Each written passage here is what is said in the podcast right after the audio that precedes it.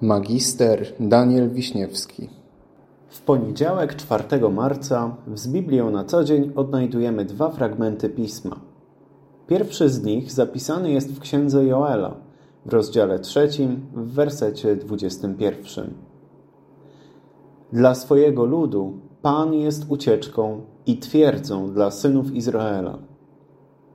Drugi fragment pochodzi z Ewangelii Marka, z rozdziału 10, z wersetów 48 i 49. Ślepy tym więcej wołał: Synu Dawida, zmiłuj się nade mną. Wtedy Jezus przystanął i rzekł: Zawołajcie go.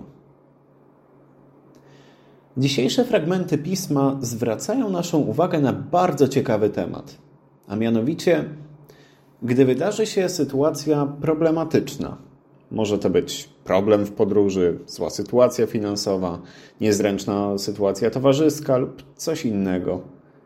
Czy kiedykolwiek prosimy Boga o pomoc? Czy może raczej zawsze szukamy rozwiązań na własną rękę, chcąc samodzielnie sobie z nimi poradzić? To jest dobra rzecz do przemyślenia, bo skłania nas do refleksji, na ile pozwalamy Bogu zmieniać nasze podejście do życia – a na ile chcemy to życie kształtować wyłącznie sami, traktując Boga jak taką łatkę na gotowe już ubranie. I chciałbym, żebyśmy w ramach tego rozważania pochylili się nad dwoma historiami. Obie są związane z Napoleonem i jego armią. Pierwsza z nich opowiada, co się dzieje, kiedy ratunku szukamy jedynie w tym, co materialne w sobie samym i w drugim człowieku. W armii Napoleona był pewien wysoki rangą generał. Był on w swojej służbie bardzo entuzjastyczny i dosłownie przylepiony do Napoleona. Człowiek chodził za nim wszędzie. I wydarzyło się, że podczas potyczki z wojskami nieprzyjaciela na wschodzie zadano mu śmiertelną ranę. Tyle dobrze, że udało się go odciągnąć z pola bitwy. Leżał w namiocie, powoli, acz stale, słabnąc. I tak szukając pomocy, posłał swoich podwładnych do Napoleona, by go przyprowadzili. I Napoleon rzeczywiście przyszedł. Bardzo lubił tego człowieka. Biedny mężczyzna był świetnie przekonany, że ten dowódca może zrobić wszystko, do czegokolwiek się zabierze. Miał przecież taką renomę. Zaczął go więc błagać, by ten uratował jego życie. A Napoleon, jako nie żaden Bóg, ale zwykły człowiek, popatrzył się na niego bezradnie, pomyślał, co ja tutaj mogę zrobić? Nie znam się na medycynie, nie potrafię zatrzymać jego krwotoku. Więc pomachał ze smutkiem głową w zaprzeczeniu i odszedł. Historia skończyła się powolną śmiercią. Z niektórymi rzeczami człowiek nie jest w stanie sobie poradzić nawet jeżeli posiada wielką renomę. Cóż. Druga historia opowiada, co się dzieje, kiedy poprzestaniemy szukać ratunku w swoich własnych siłach czy innych ludziach, a zwrócimy się do Boga. I ta historia z kolei wydarzyła się w Austrii, w miejscowości Feldkirch. Obywatele miasteczka zauważyli zwiadowców armii Napoleona, a kilku odważniejszych z nich, gdy podjęli się ryzyka zwiadu na własną rękę, wrócili z informacjami o potężnym obozie wojsk nieprzyjaciela. Natychmiast zwołano radę wszystkich mieszkańców tego miasteczka, by zdecydować, czy będą próbować się jakoś bronić, czy może od razu powinni wywiesić białą flagę.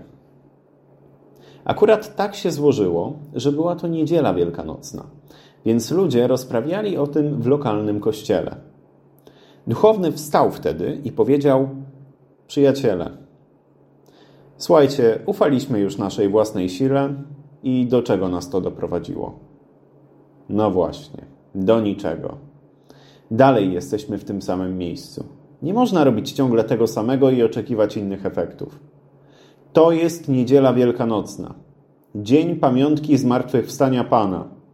Niech zadzwonią kościelne dzwony, Zróbmy nabożeństwo jak zwykle i zostawmy tą armię przeciwnika w rękach Boga. Tylko On może nas ocalić. Dobrze o tym wiecie. Rada mieszkańców spojrzała po sobie nawzajem i po chwili niemal jednogłośnie zgodziła się z kaznodzieją. Minęło kilka minut, a dzwony kościelne zabiły, a nabożeństwa zostały odprawione. A wojska nieprzyjaciela? Zszokowane dźwiękiem kościelnych dzwonów pomyślały, że to znak radości na wejście do miasta wielkiej armii. Zanim nabożeństwo się skończyło, Francuzi zawrócili. To były oczywiście jedynie przykładowe historie, jednak zawierają w sobie wielką prawdę. Ilekroć będziemy próbowali rozwiązywać sytuacje kryzysowe sami, na własną rękę, istnieje spora szansa, że się na tym przejedziemy. Ale jako chrześcijanie nie musimy się tego obawiać. Nie musimy siedzieć w naszych problemach sami. Mamy wspaniałego Boga, który o nas walczy, Ojca, który nas kocha, Syna Bożego, który odkupił nas swoją własną ofiarą. Nie jesteśmy sami. Kochani, korzystajmy więc ze wsparcia, które On oferuje. A kto wie, być może zobaczymy wyjście z naszych kryzysowych sytuacji, którego w życiu byśmy się nie spodziewali. Bóg może wszystko. Amen.